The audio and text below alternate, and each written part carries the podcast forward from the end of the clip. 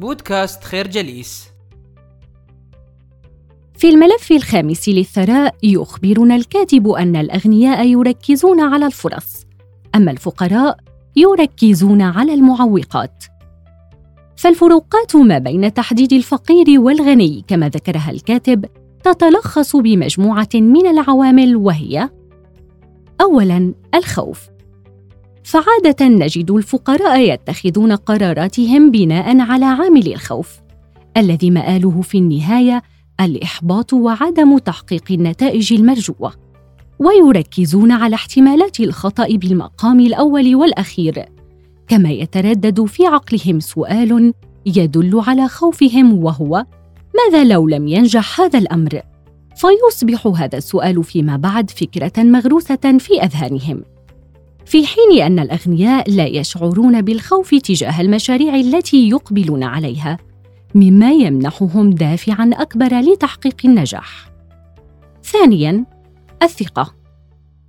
يقول الكاتب أن الشخص الغني يتوقع النجاح قبل الدخول في أي من مشاريعه المختلفة وذلك بسبب ثقته التامة بقدرته وإيمانه التام بأنه يستطيع أن يحول الفشل إلى نجاح بطريقة أو بأخرى في حين أن الشخص الفقير يفتقر للثقة بالنفس ولا يدرس الأمور من كافة جوانبها سواء السلبية أو الإيجابية.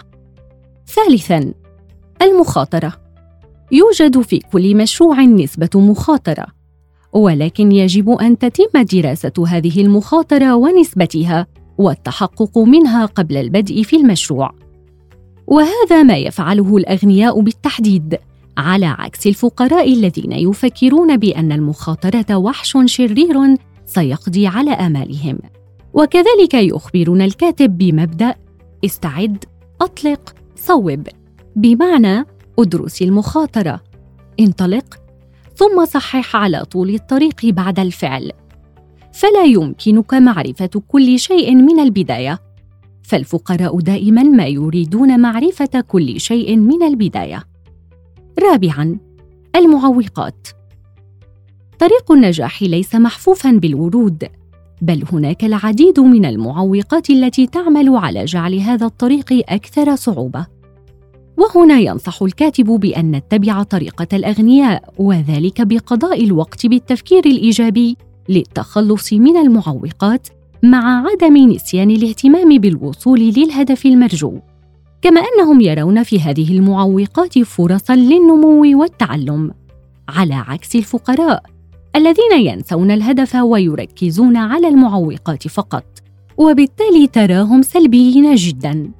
إلى جانب تلك العوامل نوه الكاتب إلى طريقة مهمة للحكم على مدى نجاح المشاريع التي تنوي أن تدخل فيها. وسمى هذه الطريقة بالدخول إلى الرواق حيث تتجلى فكرة هذه الطريقة في أن يعمل هذا الشخص في مشروع مشابه لذلك الذي يرغب في إنشائه وأن يتعرف على أسراره وخباياه. كما أنه سيستطيع من خلاله تكوين علاقات مع محيط هذا العمل. وليس هذا فحسب بل سيكون قادرا على تحديد مدى نجاح المشروع قبل البدء. وسيعرف إن كان يحب هذا النوع من العمل أو لا. الفكرة الأغنياء يركزون على الفرص والفقراء يركزون على المعوقات. في ملف الثراء السادس يخبرنا الكاتب أن الأغنياء يعجبون بالأغنياء والناجحين. أما الفقراء يحتقرون الأغنياء والناجحين. وفي هذا الملف تبرز مجموعة من النقاط المهمة وهي ابتعد عن الحسد والاحتقار. وتجاهل الأصوات الداخلية الهامسة التي تقول إنهم محظوظون للغاية. هؤلاء الأغنياء مغفلون. فالنظر للأغنياء كأنهم أخذوا كل المال وأصبحوا مسؤولين عن فقرك لن يفيدك في الواقع. فلا يمكنك أن تفعل شيئا وانت تبعث للكون رسائل احتقار لأهل المال. وتريده أن يقتنع أنك تريد أن تكون واحدا منهم. هناك 98% من بين كل مئة من الأغنياء لا تدور حولهم أية شبهات وهذا هو السبب أن المال بحوزتهم فهو بمثابة أمانة لديهم. ويتمثل ذلك في إنشائهم لمشاريع عظيمة وصنع فرص عمل وفرص نجاح لآخرين لكي يصبحوا مثلهم. إذا أخبرك أحد الناس بأن المال شر وللتقرب في العبادة الفقر أفضل فهذا خطأ فادح. فتحقيق الثراء إذا توافرت لديك الفرص أدعى لأن يقربك من العبادة أكثر. ففعل الخير يحتاج إلى أموال ومساعدة الفقراء تحتاج إلى أموال. يجب على من يريد أن يصبح غنيا أن يتصف بالصفات التالية. يكون محل ثقة. إيجابي يعتمد عليه. شديد التركيز ثابت العزم مثابر مجتهد في عمله. متحمس يجيد معاملة الآخرين. يجيد التواصل مع الناس. حد ذكاء. خبير في مجال واحد على الأقل. مساعدة الآخرين. ويتلخص هذا الملف بحكمة قبائل هونا التي تقول بارك الشيء الذي تريده. الفكرة. الأغنياء يعجبون بالأغنياء والناجحين والفقراء يحتقرون الأغنياء والناجحين. بملف الثراء السابع يخبرنا الكاتب أن الأغنياء يرتبطون بالناجحين والإيجابيين أما الفقراء يرتبطون بغير الناجحين والسلبيين. فهل سبق أن رأيت شخصا ناجحا يقلد شخصا آخر يعتريه الفشل والعادات السلبية؟ بالطبع لا. فالعلاقة بين الأغنياء والأشخاص السلبيين هي علاقة عكسية. في حين نجد أن الفقراء يتجهون إلى ملازمة غير الناجحين والتقرب منهم لأنهم يخوضون في ذات الدائرة معا. منذ عقود وسنين نستمع إلى المثل الذي يقول الطيور على أشكالها تقع. وهذا ما يحدث عندما يقرر الغني ملازمة الأغنياء والناجحين.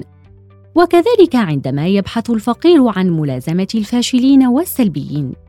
فبدلا من حسد الأغنياء والنظر إليهم بنظرة دونية حاول أن تتعلم وتتقرب منهم. وابحث دائما على أن تحول طاقتك لتطوير ذاتك عبر السير على ذات النهج الذي سار عليه الأغنياء. لأنك بالتعلم منهم وتقليدهم ستصل لا محاله إلى ما وصلوا إليه. وإذا كان حولك بعض السلبيين الذين يغزونك بأفكارهم السلبية ابتعد عنهم فورا وركز في نهج الأغنياء. وحاول أن تكون أنت الدافع لهم بأن يكونوا أغنياء مثلك. لأنك النور الذي سيبدد ظلمات حياتهم. وتأكد دائما من أن الطاقة معدية فإما أن تؤثر عليهم أو أن يؤثروا هم عليك. اتخذي الآن من التقرب من الأغنياء امرا محبذا بالنسبة لك. وذلك من خلال الجلوس في مقاه فخمة. ليس فقط من أجل أن تشرب القهوة بل من أجل أن تتقرب من هؤلاء الأغنياء والناجحين. وأن تجد ضالتك عبرهم. فإذا أردت أن تحلق مع النسور لا تذهب للسباحة مع البط. وتذكري القول المأثور الذي يقول إن الأمر لا يعتمد على ما تعرف ولكن على من تعرف. فاتصالك بالأغنياء والتعلم منهم سيكون هو اتصالك بالثروة والنجاح. الفكرة الأغنياء يرتبطون بالناجحين والإيجابيين. أما الفقراء يرتبطون بغير الناجحين والسلبيين. في ملف الثراء الثامن يخبرنا هارف بأن الأغنياء على استعداد لترويج أنفسهم وقيمهم بينما الفقراء يفكرون بطريقة سلبية تجاه البيع والترويج. فاعلم جيدا أن الترويج هو أحد الوسائل المؤكدة للوصول إلى النجاح. ولكن إذا ما كنت تفكر مثل الفقراء تجاه الترويج فهذه الأسباب الأربعة التي تحدث مشاكل في الترويج أو المبيعات. اولا من الممكن أنك قد مررت في تجربة سيئة في الماضي من خلال التعامل مع أشخاص قد قاموا بالترويج لأنفسهم ومنتجاتهم بطريقة سيئة. في هذه الحالة قم بطي تلك الصفحة وابدأ صفحة جديدة. واعمل على محو تلك التجربة من ذاكرتك بالترويج باستخدام وسائل جيدة ليس كسابقتها ممن تعاملت معهم. ثانياً، الابتعاد عن الترويج خوفاً من الفشل والرفض بسبب تجربة قديمة في الترويج. فاحزم أمتعتك مرة أخرى، وطور من نفسك وذاتك في طريقة الترويج. لأن الماضي لا يعكس ما يخبئه لك المستقبل من مفاجآت عظيمة بانتظارك. ثالثا العادات الأبوية القديمة التي تخبرنا بأنه من غير اللائق الترويج للذات.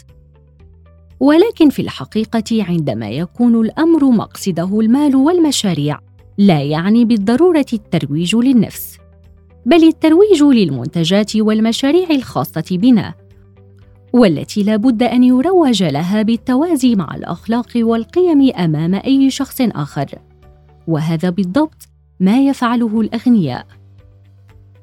رابعا وأخيرا. العظمة والجبروت التي تمنع الإنسان من الترويج لنفسه ظنا منه بأن هذا الشيء يحط من قدرهم. ففي هذه الحالة يعتقد بأنه لا بد للناس أن يسعوا إليه في حالة احتاجوا شيئا منه. ولكن في الحقيقة هذا الأمر هو مجرد تفكير وهمي يقود صاحبه إلى الإفلاس بلا شك. فاسعى إلى شطب هذه الفكرة من عقلك واستبدلها بكلمة الترويج من أجل النجاح. الفكرة الأغنياء على استعداد لترويج أنفسهم وقيمهم بينما الفقراء يفكرون بطريقة سلبية تجاه البيع والترويج. نشكركم على حسن استماعكم. تابعونا على مواقع التواصل الاجتماعي لخير جليس. كما يسرنا الاستماع لآرائكم واقتراحاتكم. ونسعد باشتراككم في البودكاست.